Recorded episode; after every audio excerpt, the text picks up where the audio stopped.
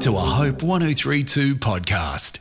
Therefore, encourage one another and build each other up, just as in fact you are doing. 1 Thessalonians chapter 5 verse 11 from the New International Version. You can be nice. Great work.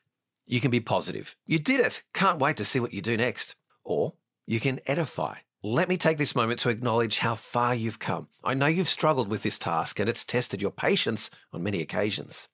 Your hard work has paid off. The outcome is outstanding, and I think it's been a great learning experience.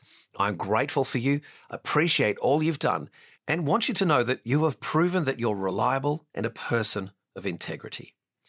Edification is not just a nice, encouraging word or a corny birthday card sentiment. To build up and encourage, to edify, goes deeper. It shows you've taken a genuine interest in the other person, you care for and value them, and you want to help them and spur them on in their faith and life. When we edify, we're helping people become more like Christ, and as we edify, we're displaying Christ likeness.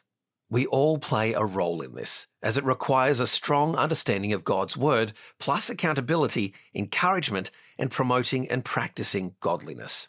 Also, edifying others is good for you too. If you're struggling to get along with someone, you may find that if you take the time to learn enough about them to be able to edify them, you'll end up appreciating and valuing them more than you thought possible.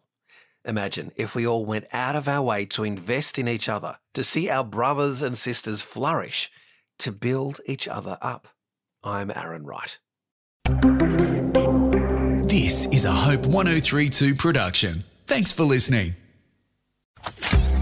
The God of the Bible is a talking God. All throughout Scripture, God is seen talking to people, first the prophets, then most fully in Jesus, and today through His Holy Spirit. When we choose to follow Jesus, the Spirit speaks to remind us of all that Jesus established and then apply it to our lives. So, how does the Spirit speak? How do we know it's God? And what happens afterwards? I'm Tanya Harris of God Conversations. Join me as I explore what the Spirit is saying to us today.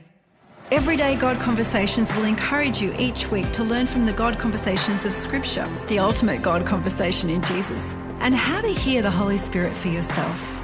Subscribe to God Conversations at hopepodcast.com.au or wherever you get your podcasts. And remember, it was never meant to be a one way conversation.